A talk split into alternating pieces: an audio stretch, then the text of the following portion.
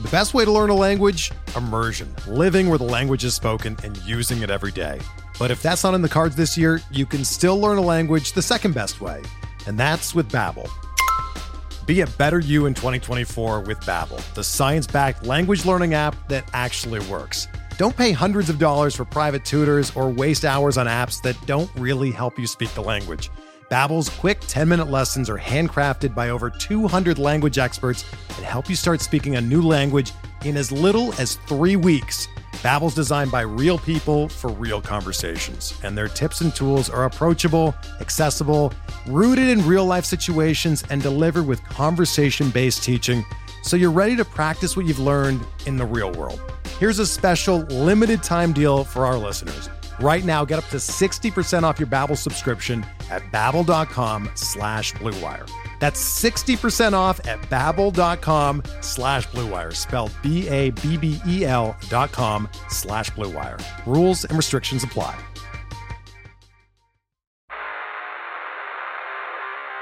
You don't want it. You don't need it, but you're going to get it anyway. The Kevin Sheehan Show. Here's Kevin. Tommy's here. I am here, and the show is presented by Window Nation. Call them at 866 90Nation or go to windownation.com if you've been thinking about new windows. Buy two, get two free right now, plus no money down, no payments, and no interest for two full years. It's a great deal. Mention my name, they will take great care of you. So, we are recording this podcast at 1:30 p.m. on Halloween. Tommy, happy Halloween, by the way. Uh, Happy Halloween to you. and so, as of now, the only thing that's happened is Montez Sweat has been traded to Chicago for a second round pick. Now, I was told during one of my breaks on radio this morning that, you know, Sweat brought back the most in compensation.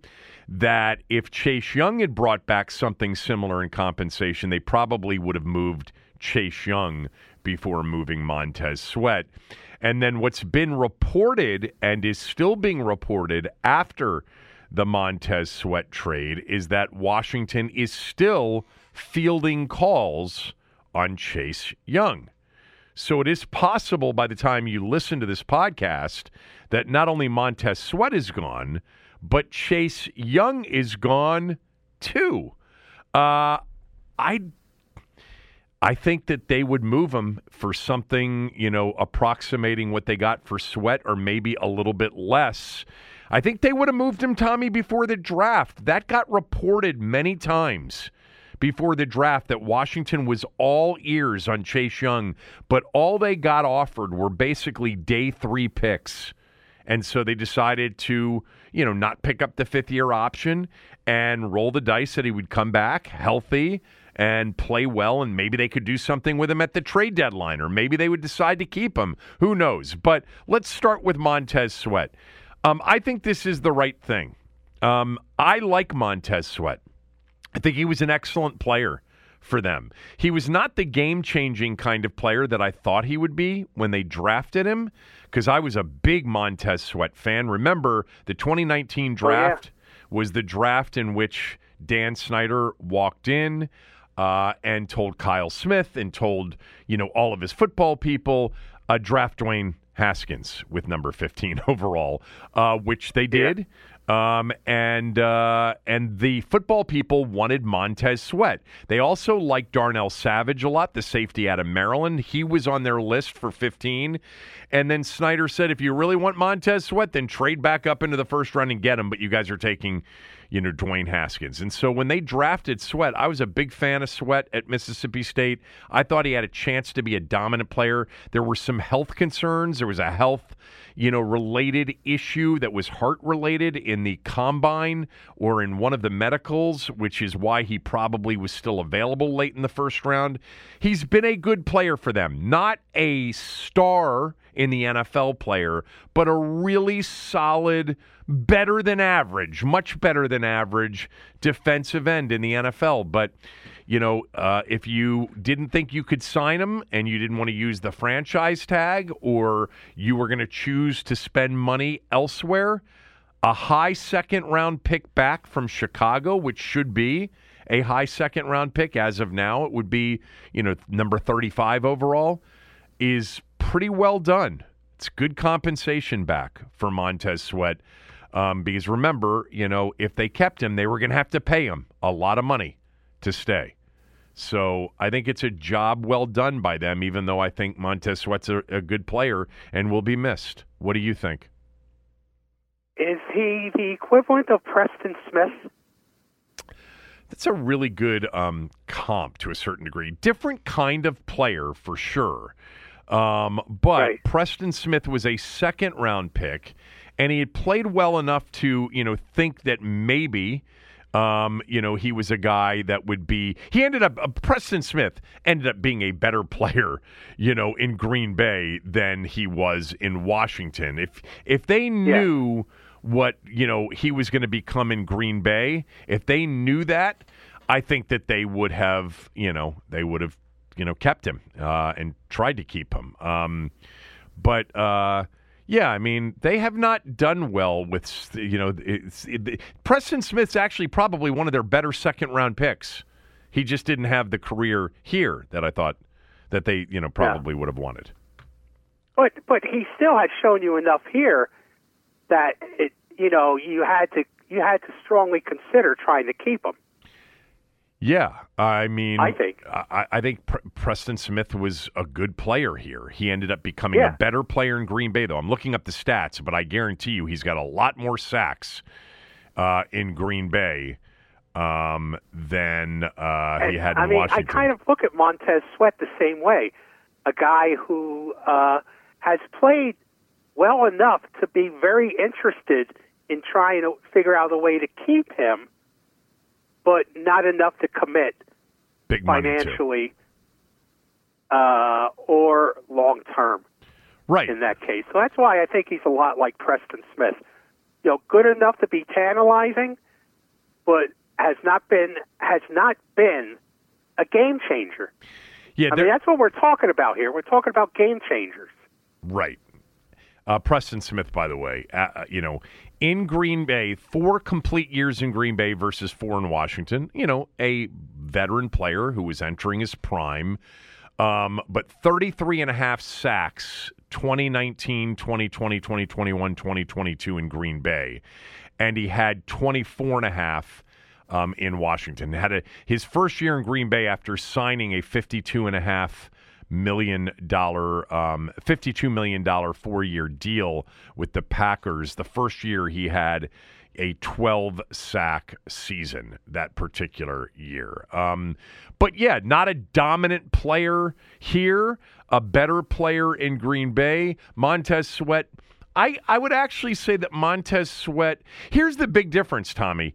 Preston Smith was one of the only good defensive players they had on on some of those teams. Those teams Yeah. were really void um, of good defensive players. They were terrible defensive teams. Now, some people will say, "Well, Sheehan, they're terrible on defense this year." No, they didn't. I mean, that team going back to you know, so he left in 2018. Um, and thinking about that team, they just didn't have anybody. You know, they had guys like they were bringing in. Bruce Allen was basically in that mode of let's see if I can get an NFL caliber player on clearance. You know, paying you know fifty percent. You know, um, guys like the, the uh, Dallas guy Stacy McGee and and um, and uh, Zach Brown. Remember him? Like they didn't have any. Oh, yeah. Scandrick. Here it is. Here I'm just pulling up a, a roster now. Like here was their 2017 ending defensive roster. Stacy McGee, Ziggy Hood, Matt Ioannidis, Preston Smith, Martrell Spaight, Zach Brown, Ryan Kerrigan, Bashaud Breeland, uh, Montae Nicholson, Jesus, DJ Swearinger, Kendall Fuller. Uh, there's some law involved with some of these dudes. Um, Deshazor Everett. Good God. I mean, uh, Quinton Dunbar. I mean, how many of these guys got arrested? Um, no. uh, Fabian Moreau was on that team. Junior Galette, Josh Harvey. You know, yeah, it's just a t- Ter- uh, Terrell McClain, M- McGee and McClain, Bruce was so proud of those two signings because he got great deals. I remember one day at the park, he was like, "Yeah, look what we paid for him, though." Really? Well, great. You you paid for you paid nothing for him, and by the way, they both suck. Um, Yes. and Washington's got more flexibility with the roster to replace, you know, a Montez Sweat. But uh, Tommy, he's a, Preston Smith was a good player. Montez Sweat was a really good player here. He was a really good player. He was not the game wrecking. If you watched Monday Night Football last night, I kept thinking about Montez Sweat and Chase Young as I watched Maxx Crosby for the Raiders. That is a relentless, high motor, game wrecking player. And Washington has not had that with Montez Sweat. And Yeah.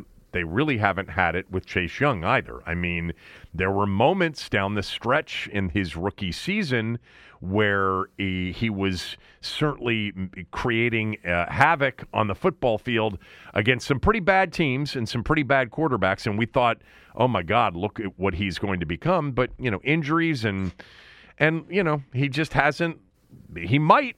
He might live up to that at some point. Mont- I think Montez Sweat, we knew now that he wasn't going to become, you know, he wasn't going to become D- TJ Watt or Micah Parsons or. Maxx Crosby, you know. Or, No, he wasn't. No. So, I don't think the other guy is either at this point.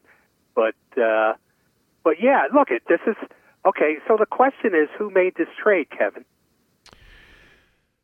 uh, is that the question? That's the question. Did, did, did the front off, did, did the uh, uh, new owner go to them and say trade trade this guy, or was this a Ron decision? Um, the guy that would have gone to Ron and said, tr- you know, trade and and and let's get whatever we can get back in in terms of if, if we can do some good deals would be Josh Harris. He's the owner. I don't know if you've heard about him. Right. He was involved in a rather large trade last night Yes, he was. with the 76ers. And just let me say real quickly, who the hell would want James Harden? I I, I mean I don't know. I don't know You know why what, you would want James it's- Harden. it speaks to what a screwed up league the NBA Ugh, is. it's screwed up. What a screwed up product it is. Harden, Westbrook, Kawhi. Speaking of which, did you Paul happen to watch any of the Wizards last night? We'll get back to that later Yeah, on. Yeah, yeah, we'll get back to that later on. Um, I would hope that Josh Harris has had somebody as a consultant. You know, he was uh, he's a sports owner. He was a minority owner in the Pittsburgh Steelers. He's got to know and has known people. Kevin Colbert was the longtime, you know, vice president of of player uh, uh, of player ops and general manager in Pittsburgh, and he's you know out there. Maybe somebody like Kevin Colbert's been an advisor to to Josh Harris, and Josh Harris has you know had these conversations with Martin Mayhew and Marty Hurney and Ron Rivera about the direction they want to go in. I certainly hope that's true. I, I, I think I think what people would judge this trade in part if you said to them, "Well, okay, it was Ron Rivera that decided to trade Montez Sweat versus it was Josh Harris who decided to trade Montez Sweat." I think the latter people would be very excited about. I think the former people would be a little bit worried about. Yeah, I mean, he's not going to be here. Martin Mayhew's not going to be here. Marty Hurney's not going to be here. None of these people are going to be here when the regular season ends, you know, or maybe before it.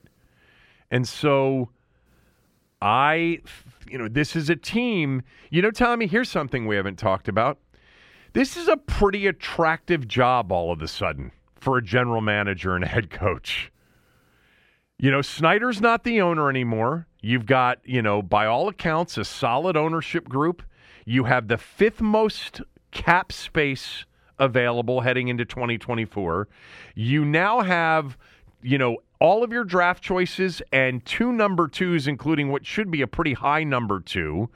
You've got some young talent on the football team. I mean, we can talk about the disappointment of the defense. We can talk about, you know, um, Josh, you know, Jahan Dotson. I almost said Josh Dotson. Ja- Jahan Dotson, although he played well. Um, but there's some good young players. Like, you, first of all, unless you're an expansion team with an expansion draft available to you, you can't just d- deal everybody and then start from scratch. You know, there are a lot of players under contract. Um, and they're good players under contract, like John Allen and Daron Payne and Terry McLaurin. And by the way, good, you know, players and good players to have around um, to try to build something with. So this is, you know, we have we really haven't talked about this is the first ti- not only is it the first time the job isn't toxic if you take it it's actually really attractive for a lot of reasons and all the reasons I just gave and unless That's unless it point, unless Kevin. it turns You're out right. unless it turns out that the, the the world of sports doesn't think that highly of Josh Harris you know but it's really a good good gig for a general manager to come in to this organization in January and and for a head coach to take a gig here. I mean, you could turn this thing around pretty It ha- quickly. it has become attractive, uh, and it's and in part because of uh, what you're measured against. You know, the acts that you're following, the decades of destruction. hmm You know, Yeah. uh, I mean, what uh, your measure of success is not that high to reach. I know, but that that's not the way somebody would view it. You know, that's that's the way you would view it. It's not the way a, a, a highly thought of general manager candidate is going to look at it. Hey, there's no way I can fail. Did you see the last guys that were here and the guys before that? no, they're gonna they're gonna want a gig in which they can succeed and they can win it all and have a chance to win it I- all. I- and so I know that. Yeah. I know that. But, uh, th- but but don't make make no mistake about it. Most of these guys pay attention to fallout, and they'll look at the at the potential fallout here and think that you know I'm covered for a long time. Okay. That's what they'll think. I don't think they'll think that way. I think if they've got options, they they're not going to it think. is no, it- they're not going to think that way. Is it a decision making uh, factor? No. Okay, good. I'm It's glad. it's a it's an ancillary benefit. let me let me take the job where I'll get the least amount of criticism when I fail. I hope. Oh, I know front office people who have done that, Kevin. Okay. I'm sure there have been people that have done that. I'm just saying that this is the kind of opportunity where you should be able to attract the people that aren't looking for the the the, the place in which they can fail and not get criticized on the way out. that's that's the opportunity that probably exists here now. I mean, and again, it's not just it's obviously because, you know, there's a new owner and this place was um there I mean, uh, we we know in the last decade just how many people would never have come anywhere near this place with Snyder being the owner. But it's really what I it's beyond that. It's it's I just I, I wanted to see what the updated salary cap projection for next year. Washington's got the third most amount of cap space heading into 2024.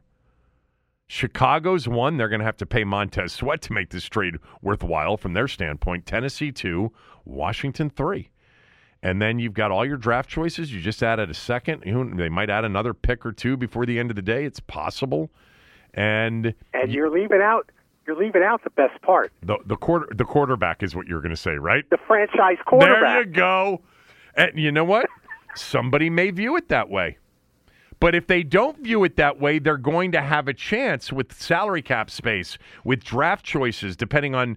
Look, here's the worst thing that could happen for the next general manager that's coming in is that they go 8 8 and 1 and they end up picking 15th or 16th or 17th again like you know whoever whomever is advising and may end up be the, being the guy for Josh Harris is quietly rooting for them to lose out because as good as Sam Howell played Sunday the week before he was horrendous and there's no guarantee on him at this point sorry No, there isn't Look, he was great.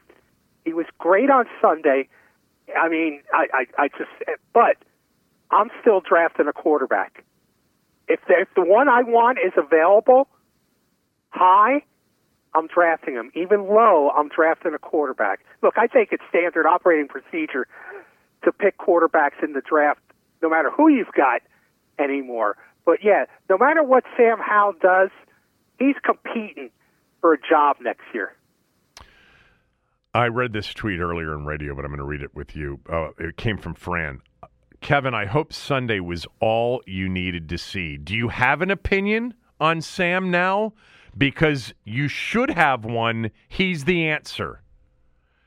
Uh, I get I got a lot of that. You know, I get a lot of that when he plays great, and I get a lot of the you know of of silence when he plays poor, when he plays poorly, and it's just funny to me because people are so sensitive to somebody that doesn't have an opinion on somebody. You know, it's like I didn't have an opinion on him, and Fran picked up on that at least. I don't have I did not have an opinion on him. I had no idea. Right. Sorry.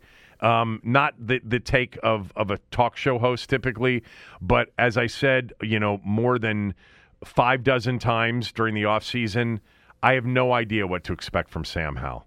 I am definitely more encouraged, as you and I have, have talked about, than Oh, yeah. than you know even I expected to be for for a lot of reasons. But I I'm agree. but I'm also concerned about a lot of things that I've seen. But um, yeah, no, I uh, I don't have an opinion for sure on Sam Howell at this point. I still think eight games. And given that he wasn't good in the Arizona game, he wasn't good in the Buffalo game, he wasn't good in the Giant game, you know, by the way, wasn't all his fault. You know, I thought the game plan was hideous in the Giant game in particular. Um, he wasn't that good, you know, after the early portion of the Atlanta game. He wasn't that good in the first half of the Chicago game, but he was really good in the Denver game, excellent in the two Philadelphia games. Um, pretty damn good in the first half at Atlanta. So it's been that roller coaster ride with a quarterback that you didn't know anything about, that didn't have any experience, that with a new offense, not the one he learned last year as a third string quarterback. And that's what we've seen this year. We've seen ups and downs, but man, the ups have been good. Sunday was Yes, they have. Sunday was really, really impressive by both him and Eric Bieniemy. And it just that reminds me because it is Tuesday and we didn't have a show together yesterday. What was your reaction to the 38-31 loss? Well, it, it's kind of like twofold on Eric on on on Sam Howe and Eric Bieniemy. I mean, Sam Howe was out there setting records on Sunday. Yeah. he was making history, He did. particularly in the first half. Yes. Uh, I mean, you know, what he was able to do certainly uh, would encourage me that he has a much better chance than I had originally thought to be the to be an a answer. You And know, yeah. maybe not the answer right now, but a answer to your quarterback problem moving forward. You know, the maddening thing for me about Eric Bieniemy was that that that that play calling. All it did was reinforce to me how terrible he was in previous games.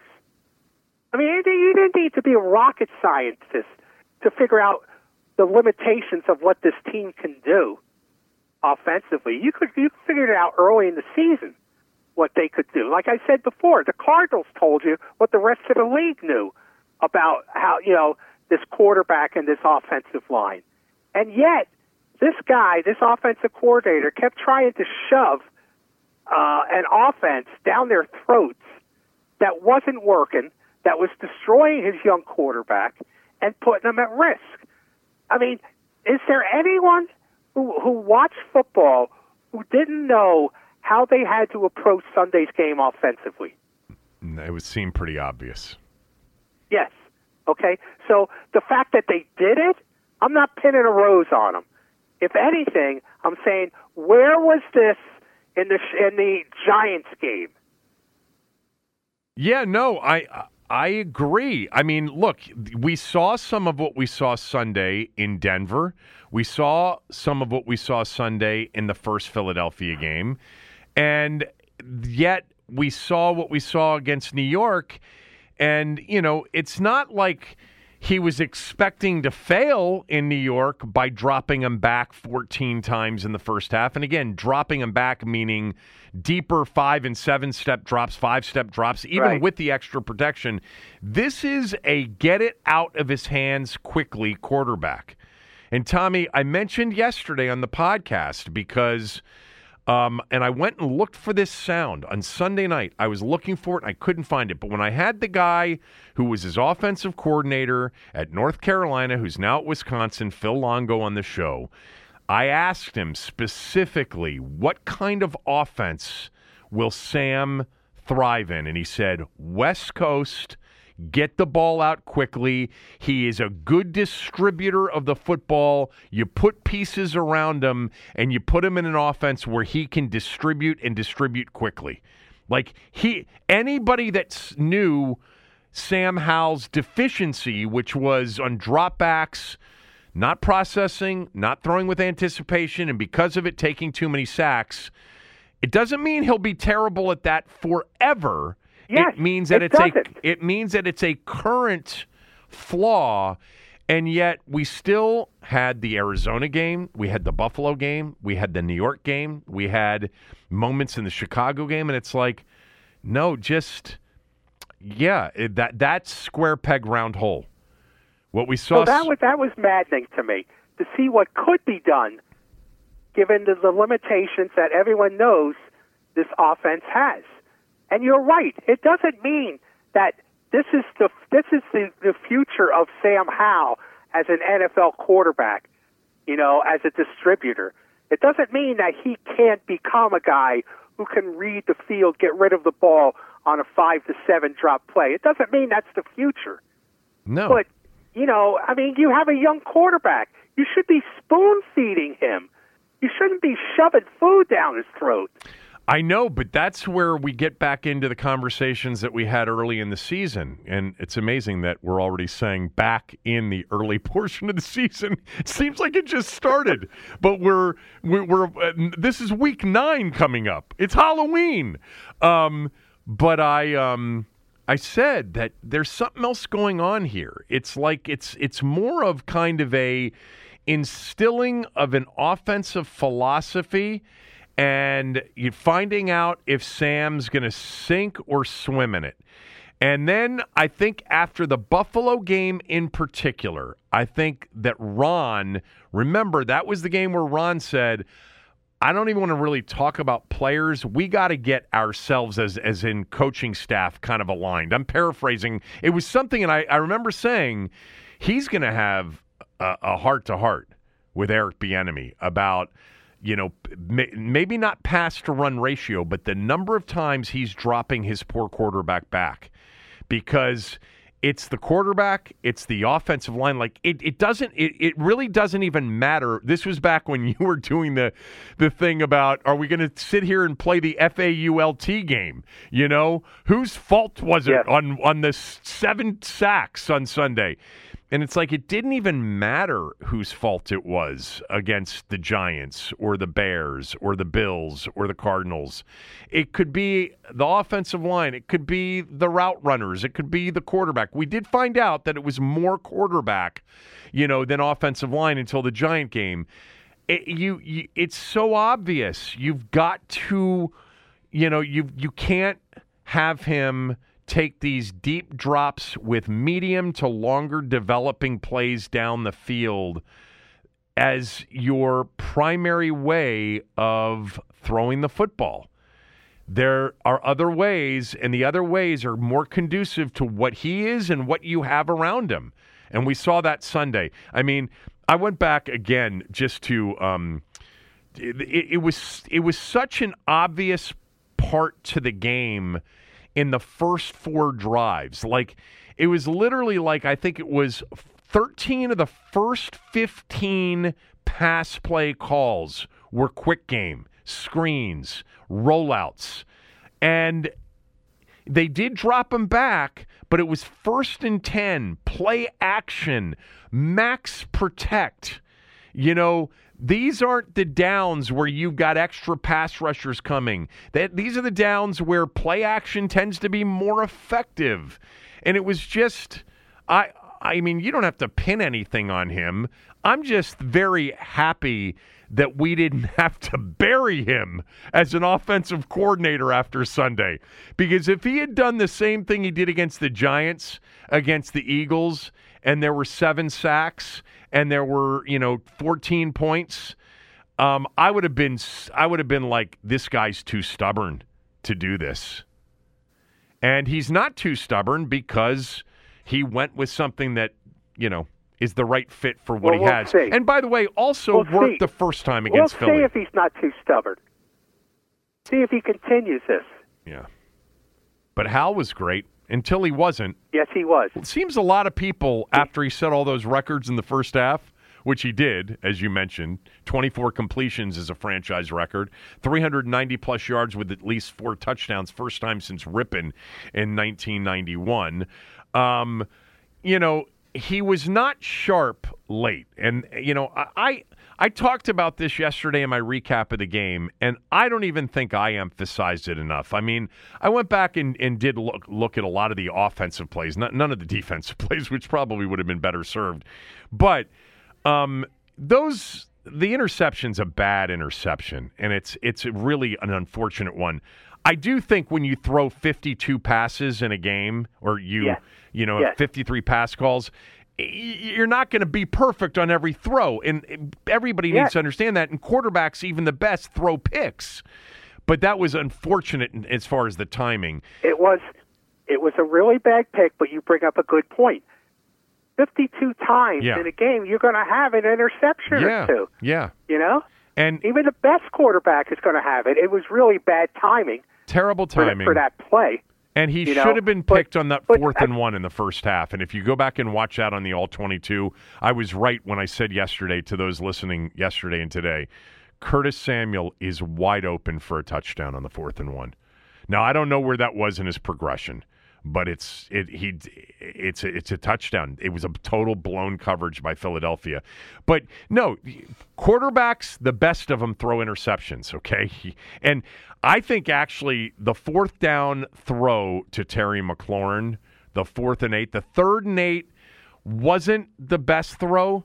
The fourth and eight, Terry should have caught both of them. I have not come off Yes. of that. The fourth and eight, that's just such an easy pitch and catch throw, and he really made it difficult for Terry. Terry should have pulled it in, but it was not a good throw, and it was a big spot. Yeah. So you had Okay, three. let's get yeah. back to the passing, though. Okay. The amount of passing Yes. for a second. Uh, it would seem like, and, and they had the 129 yard run by Brian Robinson, so that kind of warped his his his figures. But still, they have a bull in Brian Robinson Jr. And you keep saying that they love Chris Rodriguez. He didn't play. He didn't even get in the I game. know. I know. I was shocked by that. I mean, I mean, to me, why aren't you using these guys more? I know, I, I know Philly's tough to run against, but even, but even Philly tried to run the ball more against Washington. They weren't that successful, but they still tried. Well, I mean, the answer is easy. This is not what uh, that what Eric Bieniemy wants to be. Eric Bieniemy has a philosophy of you know Andy Reid, you know, massive pass to run ratio, um, and that's what we've seen. And we saw almost a four to oneer on Sunday. Now. Philadelphia is not a team. They were the number one rush defense in the NFL. And I think one of the reasons Washington had some success running the football Sunday is that their mountain of a man defensive tackle, Jordan Davis, was not in the game a lot. Um, nor was Jalen Carter. They both played a limited number of snaps. I think they they were either hurt coming in or they may have gotten banged up at times during the game. So they had more success running the football than anybody's had against Philadelphia, even though there were only you know, 10 rushes by Robinson, right, and two by Gibson. I think that's what it was, 12. I mean, Hal had a scramble or two, but in terms of the running backs, I think it was 12 carries for like 75 yards or something. So that that's really good. I mean, you know, you're you're basically over 6 yards per carry um, and uh, and it helped. You know, it helped during the day. I think the quick passing game and made it made it easier for them to take some of their their shots on first and 10 with play action. It made it a little bit easier for the running game. They had Philly flummoxed. I mean, they really did.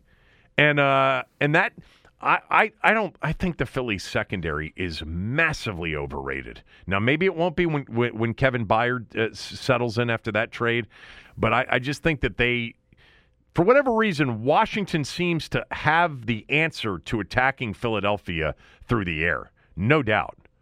You know, th- this year for sure.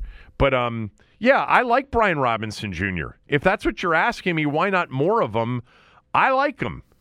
I'd prefer more and running Chris, runs. why not more Chris Rodriguez? I love well? I love Rodriguez. I love Gibson. I've loved Gibson from the start, but I don't care personally, and I think in today's game, you you know, if I mean for all of us that watch a lot of football, you don't care about balance for balance sake. You care about whatever needs to be done to move the football and score points, you do that.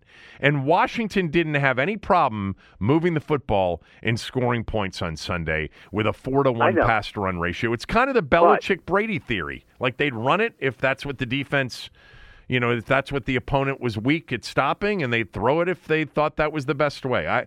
That's what Andy Reid does too, for the most part. So anyway, I get that, but if, if again, if if if you're taking a philosophy that you're spoon feeding a young quarterback, which should be their philosophy at this point. Uh, one of the tools for, for take bringing a young quarterback along is giving him the comfort of a running game. Yeah. It's not having him put the ball up in the air 52 times in a game. Well, they're not so while I agree with you that you're not looking for an equal balance, you're not looking to run the ball 25 times a game. Okay, it, it is a security measure, a blanket of sort, to have a young quarterback be able to hand the ball off more than 12 times a game. Well, they're not spoon feeding him. They haven't been since day one. There's been nothing And about. I think that's a mistake. Well, I mean, I don't know if it is or isn't. I can tell you this: he's had some really good games, not being spoon fed, and he's had some really bad games, not being spoon fed. But I think that's been the plan for Bieniemy all along. I'm throwing him into the fire. Um, and you can throw him into the fire, but you've got to, you know, you got to give him a chance to, to, to, to, to grab some oxygen somewhere. And that's the kind of game plan that they had Sunday. And I just thought that that was the right thing to do. And he thrived in it. And so we'll see. I mean, yeah, uh, they're not going to be a run a, a run oriented team. That's not who they're, they're they are. I also do think that Larsen and Chris Paul made a bit of a difference too. Larsen in They particular. Larsen in particular, because they were really struggling, you know, at center with Gates. Uh, but anyway, yeah. What else from the game? Well, that's it. That that's it.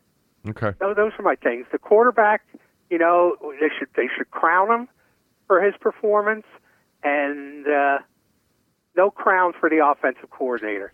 You know, for doing the obvious. Um, And plus, oh, we haven't even gotten to yet. The uh, I didn't see it on the screen. Oh, I, I, just, I don't know. I just don't know what to say. I'm still st- so angry about that. I mean, that's like I didn't know we could be eliminated, it's not that bad. Um, but but it's in the same vein. yeah, the the answer wasn't great. I, I I went off on this yesterday. It's funny. I got um I got this from Randall on Twitter. Uh, he he said the other thing you missed from Rivera was at the end of the half kicking the field goal with six seconds. I'm going to come back to what you said, Tommy, in a moment, but it just reminded me because I wanted to. The, the, Randall said Rivera's clock management bl- blunder that you didn't mention, Kevin, was the team uh, kicking the field goal f- with six seconds to go because if it had missed, then Philadelphia would have had a Hail Mary shot at midfield. Very good point. Excellent point. I think I suggested yesterday they could have taken a quick shot It was first down with no timeouts left. They could have taken a quick shot to the sideline with six seconds to go to try to get it closer than 56 yards, which it first was before the penalty. But really good point. They should have spiked the ball um, and run two seconds off the clock and then kick the field goal with four seconds. That's that that's very smart. Um, and of course, they're not going to think of that, uh, nor anybody in their Yeah. brilliant analytics department uh, are- is going to think of that. But um, I will say that I just still don't understand why the, the the you know they're waiting for a video screen um, review but beyond that well let me let me let me just say this so I, he answered the question ben asked him for the process yesterday because i actually said asked ben on the radio yesterday i said what is their process who's up in the booth he goes i, I don't know who's in the booth i suggested that it might be their analytics coordinator drew uh, Drury, I think his name is. I don't know who it is. Ron wouldn't answer the question.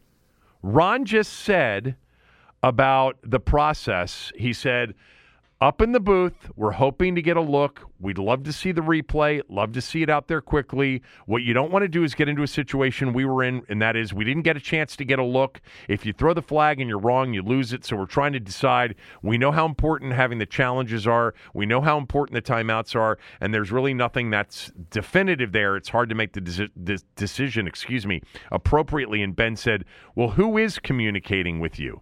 And he said, There are people upstairs that are in my ear. He wouldn't say who those people are. I don't know why the secrecy about it, but also, what? also, what, what was his his final statement? Was it's hard to make that decision? Um, yeah, it's hard to make that decision appropriately when there's really nothing that's definitive in terms of the the, the, the replay. Well, you know something? If it was easy, they'd let people in the stands make that decision. Well, they would have gotten it right. Of course, it's hard. Yeah, yeah, that was It's hard. It's supposed to be hard. That's your job. All the decisions are hard. I know. But Tommy, look, I'm very critical of him not throwing the flag, but for a slightly different reason. I didn't love the explanation about the video screen thing because I would hope that the people up in the booth aren't waiting for the replay on the video screen. But if nobody really has gotten the kind of look on a bang bang play like that and Philadelphia is sprinting to the line of scrimmage, I understand that you may have you may be faced with in that moment throwing the flag without somebody saying to throw the flag or without knowing for Yes. sure. My yes, you may be. my point was this wasn't a first down play, it wasn't a second about. It was a fourth down conversion. It is moving late into the third quarter. It's 17 to 10, and if you're right, you're going to get the ball at midfield up 17 to 10 approaching late in the third quarter. It's very likely at that point you'll have a two score lead going into the fourth quarter. And everybody on your sideline in front of the play, he was facing the sideline when he when he uh, tried to pull it in, said they saw it hit the ground. You think that it may have hit the ground. And Philadelphia is sprinting to the line of scrimmage to try to get a, a playoff before you challenge it right or wrong in terms of the result, I think you got to throw the flag there. I think it's I think too important do. of a moment. I think you have to trust your gut. yeah, You have to trust your instincts at that point. You've got to do it. It's easy in hindsight, clearly. I just would I would not have been critical of him throwing the flag if they had not won the challenge. I promise you that. I'm more critical of him not throwing it A and then B on the play with Jahan Dotson on the play that, that the you know Darius Slay gets injured, they get the, the the the call down from the replay booth saying Jahan Dotson didn't catch it after they saying he did ca- catch it. Why would he challenge that and burn a timeout when they had already from the booth with an expedited review said it was incomplete? Like the chances of you winning that were probably not very high going in. Right. And so, Right. I look.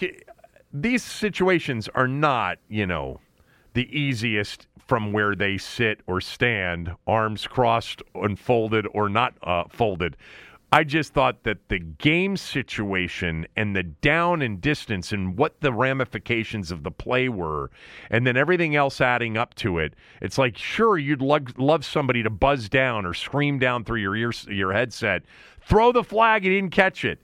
But if you didn't get that, sometimes you got to make an executive decision and that the decision there should have been to throw the challenge flag, and it would have likely yeah, been overturned, and it would have been very impactful to the final score of that game. I think it would have been. But, but Kevin, yeah, Kevin, it was hard.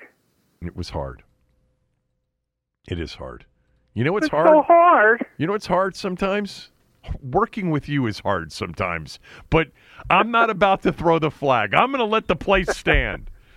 All right, we got other things to talk about. Uh, at, I'm just sitting here ch- checking to see if there's anything new. As of now, nothing new. Um, still, uh, wow, the Cardinals are trading Josh Dobbs. Josh Dobbs. And a yeah, seventh round to the, pick to uh, the Vikings. Vikings for sixth round. So the Vikings are are going to go with Josh Dobbs instead of like there was a lot of discussion about Jameis Winston as a possibility. Um, and they're going to go with Josh Dobbs. You know what? I ridiculed Josh Dobbs after the opener and before the opener against the Cardinals.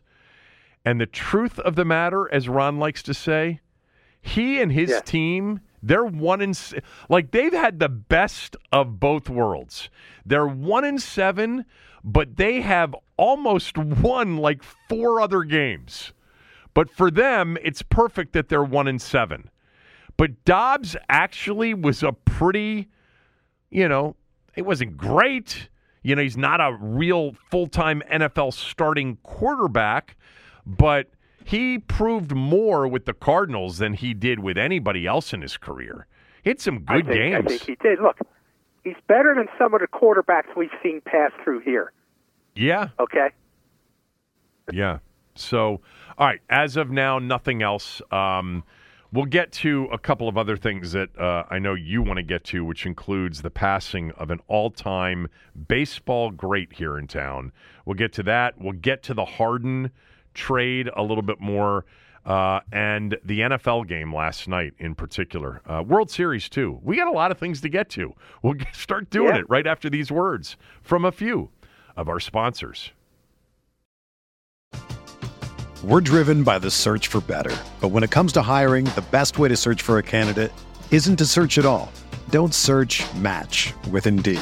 Indeed is your matching and hiring platform with over 350 million global monthly visitors, according to Indeed data, and a matching engine that helps you find quality candidates fast. Ditch the busy work. Use Indeed for scheduling, screening, and messaging so you can connect with candidates faster. Leveraging over 140 million qualifications and preferences every day, Indeed's matching engine is constantly learning from your preferences, so the more you use Indeed, the better it gets. Join more than 3.5 million businesses worldwide that use Indeed to hire great talent fast. And listeners of this show will get a $75 sponsored job credit to get your jobs more visibility at Indeed.com slash BlueWire. Just go to Indeed.com slash BlueWire right now and support our show by saying that you heard about Indeed on this podcast. That's Indeed.com slash BlueWire. Terms and conditions apply. Need to hire? You need Indeed. When you need mealtime inspiration, it's worth shopping Kroger, where you'll find over 30,000 mouth-watering choices that excite your inner foodie. And no matter what tasty choice you make, you'll enjoy our everyday low prices, plus extra ways to save, like digital coupons worth over $600 each week. You can also save up to $1 off per gallon at the pump with fuel points. More savings and more inspiring flavors make shopping Kroger worth it every time. Kroger, fresh for everyone. Fuel restrictions apply. This segment brought to you by Shelley's Back Room, Tommy, down on 13th and F Streets Northwest. Yeah, Shelley's Back Room, uh, my home away from home. Uh, one of the things I noticed, you know, you know, you take things, you're in someplace a lot, and you take things for granted. And I was in there recently, Thursday night, uh, and one of the things I noticed that when you're walking out the door, there's a, a, like a video board that has the top 25 cigar aficionado uh, cigars ranked at, at, at that moment. Mm-hmm. And Cigar Aficionado is like the Bible Right. of the industry. It's a great magazine. I once wrote a story for Cigar Aficionado magazine about Mike Rizzo, because he's a big cigar guy. But uh, Shelley's back room, they make they make the claim that they have on hand the top 25 rated cigars from Cigar Aficionado, and they're on this board. They they were they were right there to prove it. They had them all listed up there, and you can buy them right there at Shelley's. And you'll have the, the help at Shelley's is very well versed in, in cigars. They know to pick the right one for you. If you're a newcomer and you just want something mild, they know to pick the right one. If you're a veteran, and uh, uh, you know the help there will help you pick one off the vast cigar menu that they have. So you don't need to bring your own cigars to Shelley's. They have a they have the best supply you'll find anywhere in the district. But even if you do want to bring your own cigars, you can. There's no restrictions. You can bring in your own cigars and smoke them there at Shelley's, and and they'll welcome you. Shelley's back room. You go to Shelley'sBackroom.com for more information. I pulled up the top 25 cigars of 2022 uh, per cigar aficionado. Why are there so many cigars named after Churchill? I know he was a cigar, cigar smoker, but is that, I'm assuming that that's named after Winston Churchill, or am I wrong about Yeah. that? Yeah, it's a style of cigar. It's not a brand of cigar. Okay. But why? Yeah, it's oh, a style of cigar named after Churchill, maybe the most famous cigar smoker of, of the 20th century. Right. So it is. It, I, I just I, I see a lot of Churchill uh, in the names of the cigars. Um, Yeah, Churchills have a little bit more body to them. They're a little bit thicker uh, than some of the other cigars. I like Churchills. okay. Uh, I wanted to just say so. Smell tests ended up three three three and three this weekend, um, and uh, I had Detroit. Uh, I had the Raiders last night plus the seven and a half, and that was painful. My God, Jimmy Garoppolo.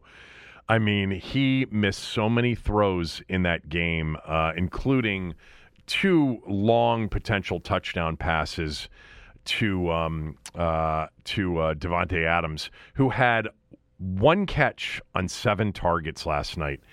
Davante Adams, this the, the, the last two years, has been targeted as much as any receiver in the league, but has more incompletions than almost any receiver in the league over that period of time.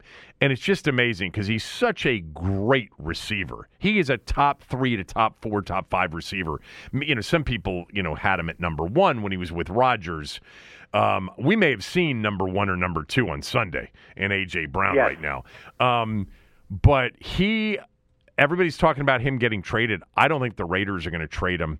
But that is one of those situations. He went there because Derek Carr was there. And Derek Carr's not there anymore. And Jimmy Garoppolo is. And Garoppolo has had moments in his career. I mean, he's a, you know, that's one of those deals too where it's like everybody, you know, assigns win record as like the most important thing to look at when it comes to a quarterback. Well, Jimmy Garoppolo has a way over 500 record as a starter. Is anybody going to confuse J- Jimmy Garoppolo for being a great starting quarterback in the NFL? No. He had a great team You know around him. What? He's no Sam Howell.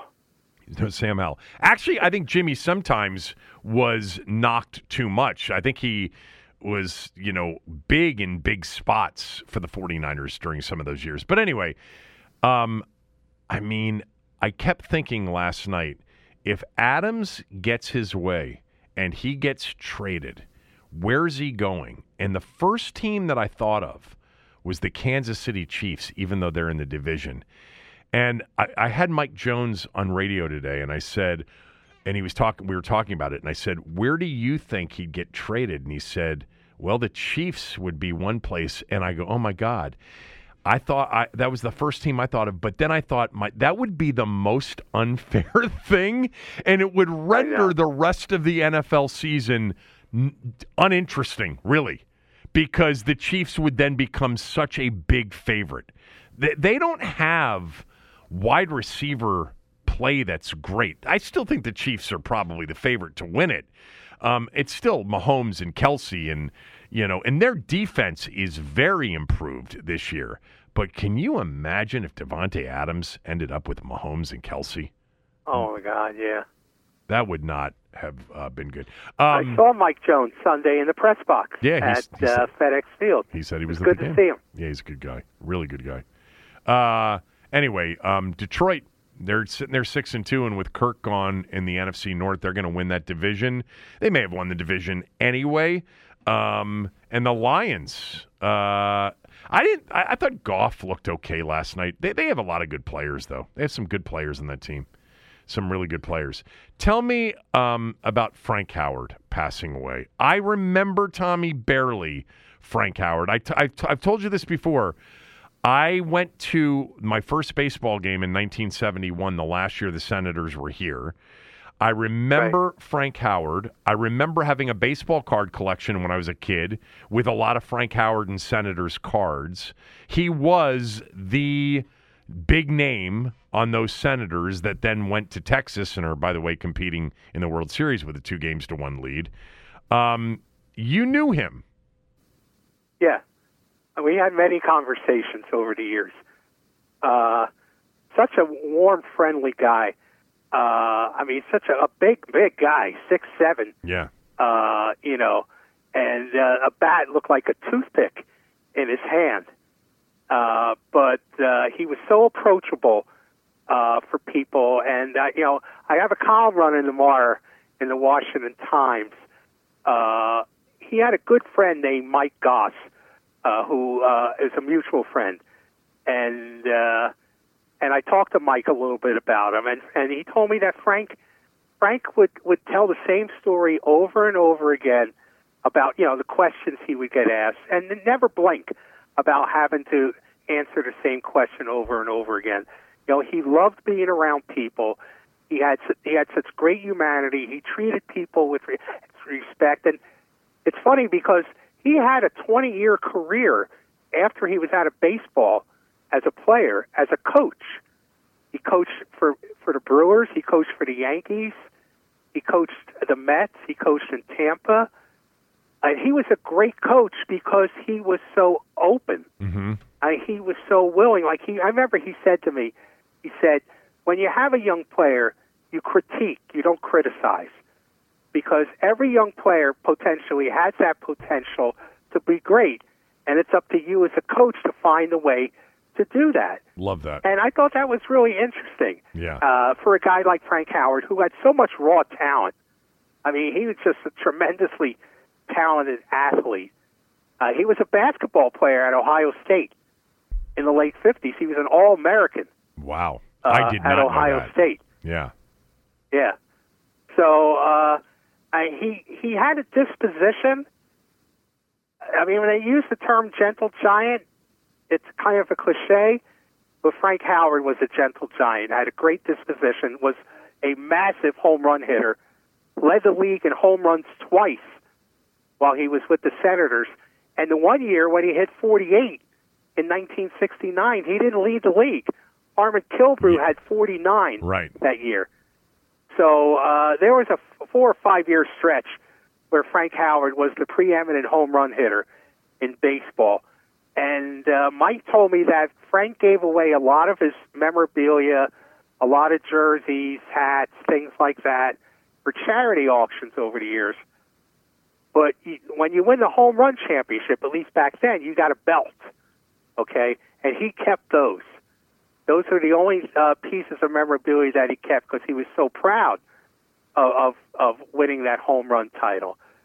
So it, it's you know Brooks Robinson a couple weeks ago, uh, Frank Howard here in Washington. I mean, these are legends who had a great impact on the game off the field, and for Frank, since he was like, since he was part of uh, a a less than ideal baseball situation Right. you know, a desolate baseball situation, you know, losing teams almost the whole time he was here.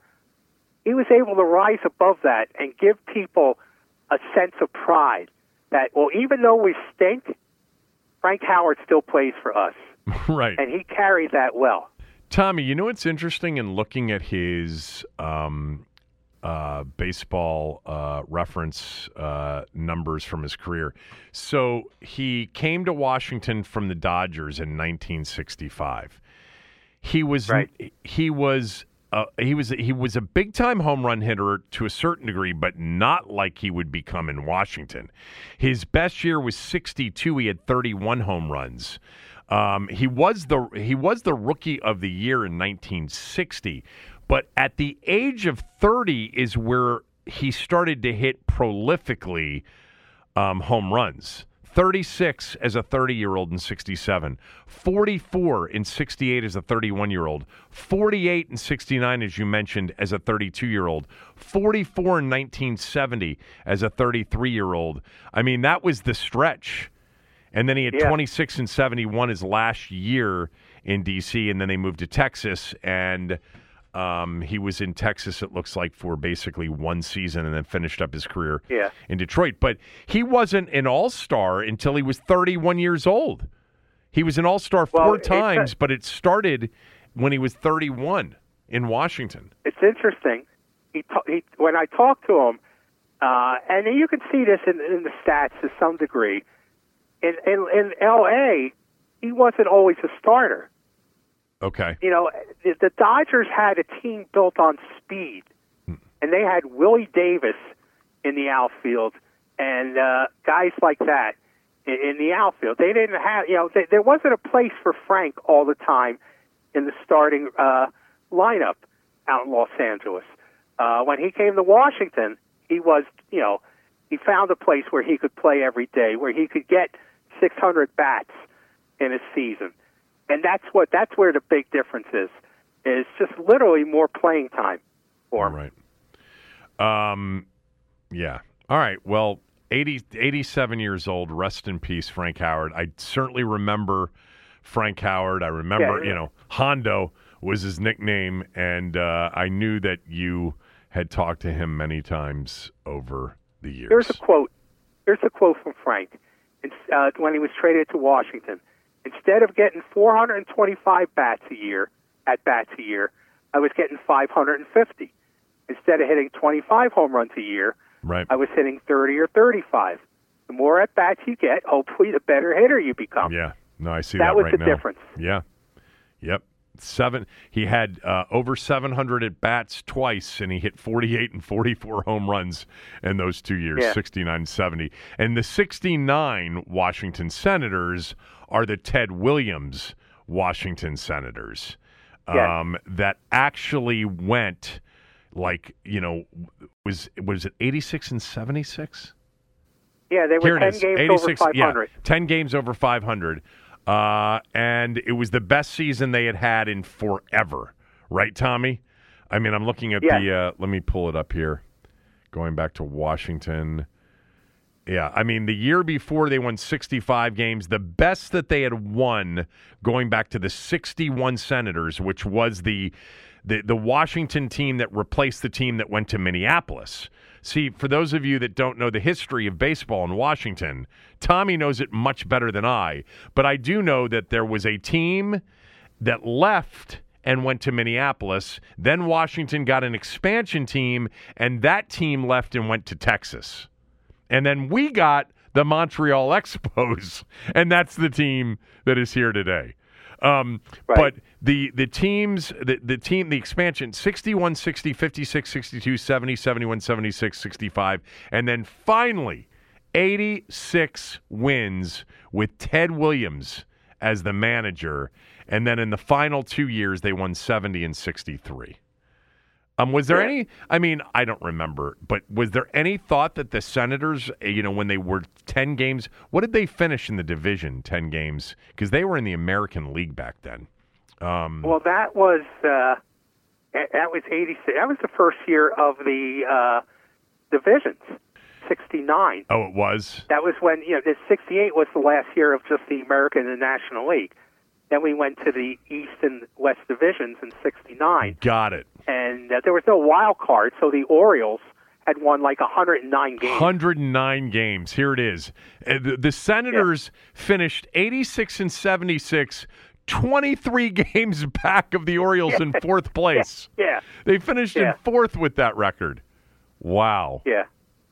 Um, yeah, there it is. You're right. The year before, it was just the American League pennant winner over the net. You know, in the in the World Series that last year, '68. Do you know who the American League pennant winner is? I could have.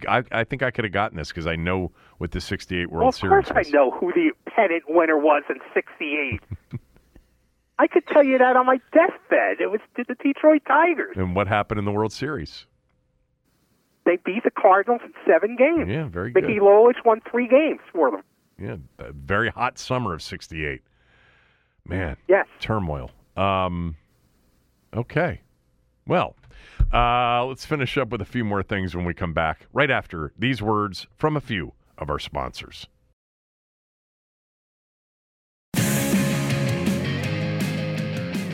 This segment of the show brought to you by MyBookie. Go to mybookie.ag, use my promo code KevinDC, and they will give you a cash bonus on your initial deposit. Uh, game four of the World Series tonight, right now, is even money. Um, Texas uh, and Arizona, basically both minus 105 at, at my bookie. Um, by the way, Garcia got hurt last night. Scherzer got hurt last night. Texas won the game three to one. Tommy, I have this sense that I know you're paying attention to it, and I am as well. Man, it just gets buried even on things like Sports Center. I mean, it's the World effing series, and it's a, and, and Game One was incredible. Um, Yeah, the ratings the ratings are lower than they were for 2020, but still, as low as they are, they still blow away everything else that was on TV that night on network TV. Uh, the Adolis Garcia got hurt last night. That's a big deal. This guy has been a record-setting performer in the postseason, and um. Scherzer actually looked pretty sharp before he got hurt. It wasn't that that uh, ball that went back and hit his elbow. He actually hurt, and I think he tweaked his back. Uh, but anyway, Game Four tonight in the World Series. My bookies essentially got you know the odds as as even uh, for the game. Um, and then Sunday, if you're wondering about Washington and New England, yeah, Washington at New England in Foxborough. Been a while since they've been there. Um, the Patriots currently are three point favorites Sunday That's what over I would Washington. figure. But I would Um, figure it would be even, except for the home field. I'll tell you what, this is right now a great NFL Sunday, an incredible NFL Sunday, which starts with the Chiefs and the Dolphins in Germany at 9:30 a.m. Sunday morning. So you get the Sunday morning game from Germany. Chiefs trying to bounce back off of a loss to Denver in the cold uh, against the Dolphins. I mean, that's one of the highlight games of the year. One o'clock window has the Ravens and the Seahawks. That's a hell of a, a one o'clock game. Um, and then the four o'clock window has Cowboys and Eagles in the first of their two games. And then the Sunday night game is Bengals and Bills. That's a hell of an NFL Sunday, which follows, by the way, a huge college football Saturday. By the way, for all of the people screaming at me for not calling for Mike Locksley's head, just stop it already, okay? Do you know how bad they were for a while? They were 5 and 0 this year. They will likely win another game or two and go to a bowl game. I do believe that. I actually think Maryland's a good play Sunday plus the 10 at home against uh, Saturday plus the 10 at home against Penn State. MyBookie.ag, use my promo code Kevin DC. Uh, read us, uh, read us, rate us, and review us if you get a chance, especially on Apple and Spotify. This uh, five star rating, very nice from Ted.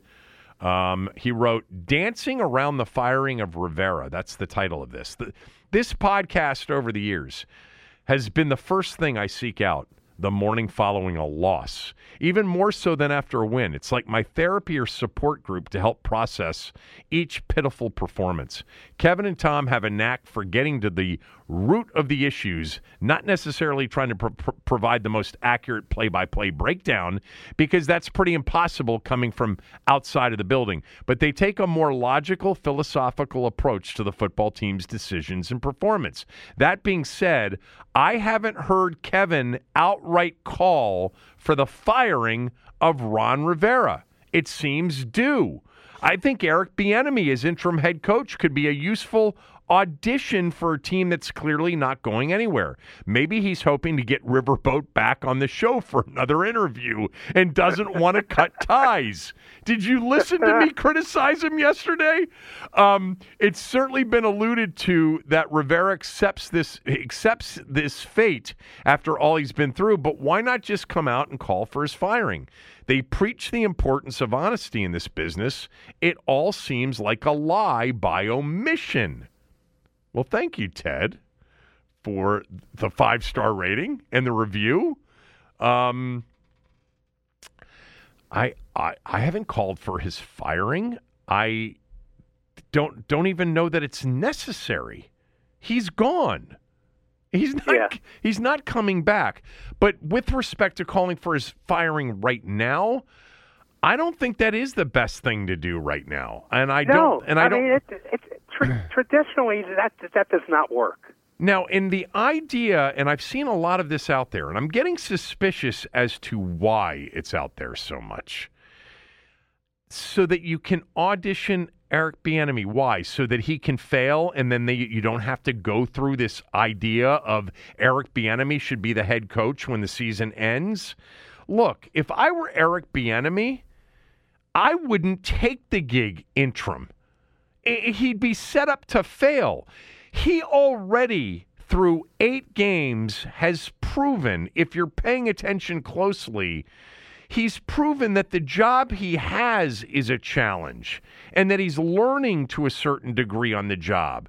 Not that he hasn't had big responsibility as an offensive coordinator before, but he's never had this kind of responsibility. He is the lone single top voice on the offensive side of the ball. He's never been that before. He's the number one play caller. So this is not, you know, um, this is not something that I think would be in his best interest to take. And if people, it seems to me, some people just want him to be named interim uh, so that we don't have this discussion about Eric Bieniemy being the head coach. Look, we shouldn't have this discussion anyway. They should hire the best possible candidate for general manager and let the general manager hire the coach. I don't care if it's Eric Bieniemy or you know somebody we've not even mentioned at this point. I want that process at the end of the year.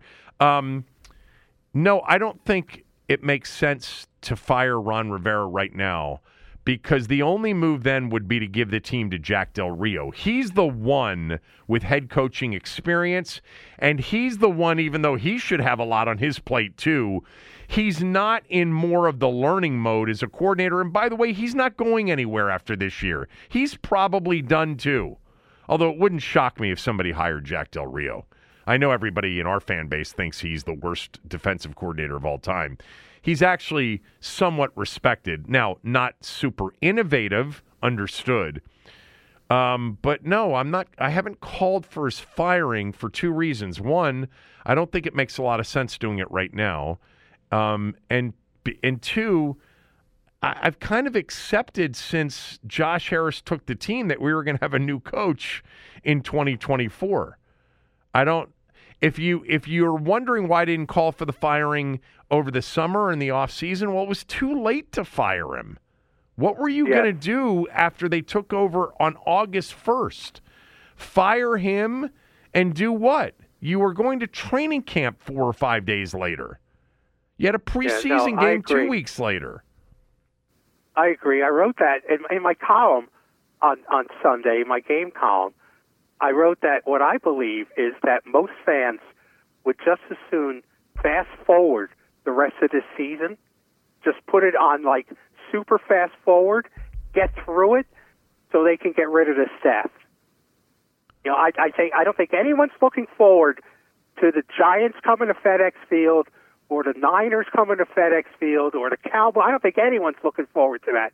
I think they just as soon if Here somebody we go, said, Tommy. Here we go. Now, We got breaking news.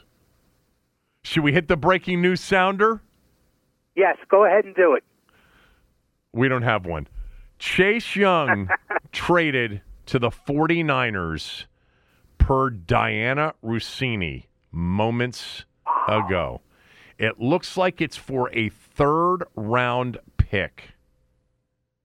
Chase Young to the 49ers per Dianna Russini. There you go. How about that? Well, I guess this regime doesn't have any problem dealing with Kyle Shanahan, do they? No. This group is fine. Chase Young reunited with Nick Bosa. Um so I, I now this so this is interesting because I think this is who they wanted to, to trade. Okay. They they wanted to Yes. trade Chase Young before the draft and nobody wanted him. They couldn't get anything more than a day three pick. Um, so, uh, you know that that is. look, there's a lot that all of us don't know in in in real detail. There's some things that some of us know without a lot of great detail. I just can tell you that Chase Young has not been a favorite of a lot of the people in the building for a while. A lot of people like Chase Young. I'm not saying everybody couldn't stand him, but there were, I told you guys when he missed those voluntary OTA days, how pissed Ron and that staff were. He was the only one out of 90. Didn't post for him this year either. Only posted for things that were mandatory. Um, I'm not saying that that's the reason. Obviously, if he had performed at a high level, I think there's been some concern and medical concern about Chase Young's knee to a certain degree and what he will eventually become. There is no doubt. If you don't believe this, you are really naive.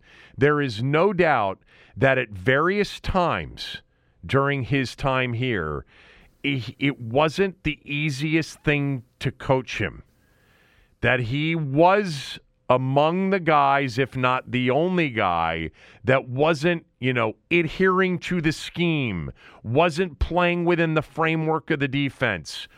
There were maturity issues. And, you know, back then when we were going through that early in 2021, I, you know, my position was, well, change it for him. You know, d- don't let him. If, you got a guy with that much talent, then maybe he shouldn't be a scheme guy. Maybe she he shouldn't be gap integrity responsibility guy. Maybe you ought to just turn him loose and tell him to go get the quarterback. But you know, I was probably wrong then, and um, doesn't change the talent that he has. Doesn't change the ceiling that he has. He is, you know, healthy and explosive potential player, but there were issues here, you know, all along. Um, and apparently, his father went on with Grant and Danny yesterday and said that he's double teamed ninety percent of the time. I mean, that's not true. Um, That that that's the kiss of death right there. When the father gets involved, that's a kiss of death. yeah. Uh. Wow. There you go. So now you've got two number twos and two number threes, right? Yeah, you got two twos and two threes.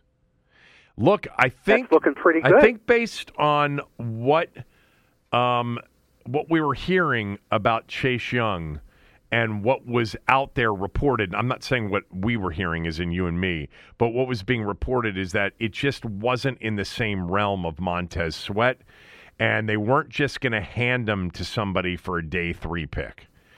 And they got a day 2 pick. It wasn't the Montez Sweat pick and it's a team that will finish you know, um, very high in the standings. So it's really more like an end of the third round pick, more likely than not, even though they've lost three games in a row.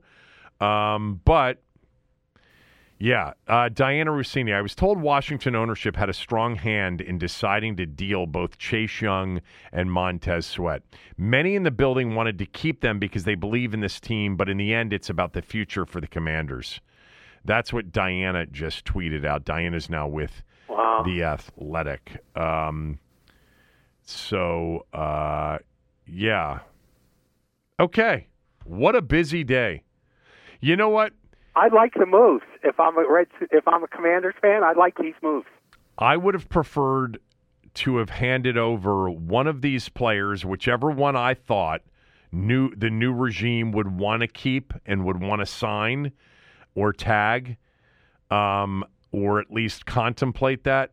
But for a second rounder for Sweat, I can't I can't balk at that. That's good value for a player that very possibly would not have been a player that the new regime wanted to sign to a long term deal.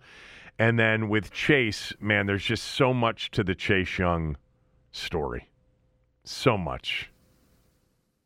And uh, it's a shame. You know, Montez Sweat was a first rounder, but he was the 26th player taken. Montez Sweat played here longer than Chase Young did and played in many more games because he was, you know, not always completely healthy, but he didn't have the season ending, you know, injury that Chase had. Chase's rookie year, the end of that rookie year, I thought he was every bit of what I thought he was was going to be when he came out as the number 2 overall. Um, but he wasn't after that. You know, he before the injury in 2021, he was not a very effective player, and there was frustration Yeah. building um, with him. You know, from the missing of the offseason OTAs to the you know lack of what they considered to be a mature commitment. Um, not everybody felt that way, but some people that maybe you don't even care felt that way. You know, people on that staff. Uh, maybe other players felt that way. Uh, but I don't think anybody denied the talent. And so there you go. We are. It's a new age. Here's the bottom line they didn't win anything with either one of them, as Doc would say. They didn't win anything Right. with either one of them. But to think that he was the number two overall pick in the draft, was the defensive rookie of the year, and you are giving him to the 49ers for a third round pick in the fourth and final year of his rookie deal without a fifth year pickup. And they're gonna they're they're they're they're taking, you know, they're this is a this is interesting for them, you know? Like you look at that defense and it is one nasty defense. I mean, with, you know, Bosa and Hargrave and Fred Warner. I mean, they have Hall of Famers on that defense. And you're going to add, you know, I don't know. Who's he going to play in front of him? I'm trying to think of who the other D end is. Uh, Armstead, more inside. Hargrave, more inside. Bosa, more outside.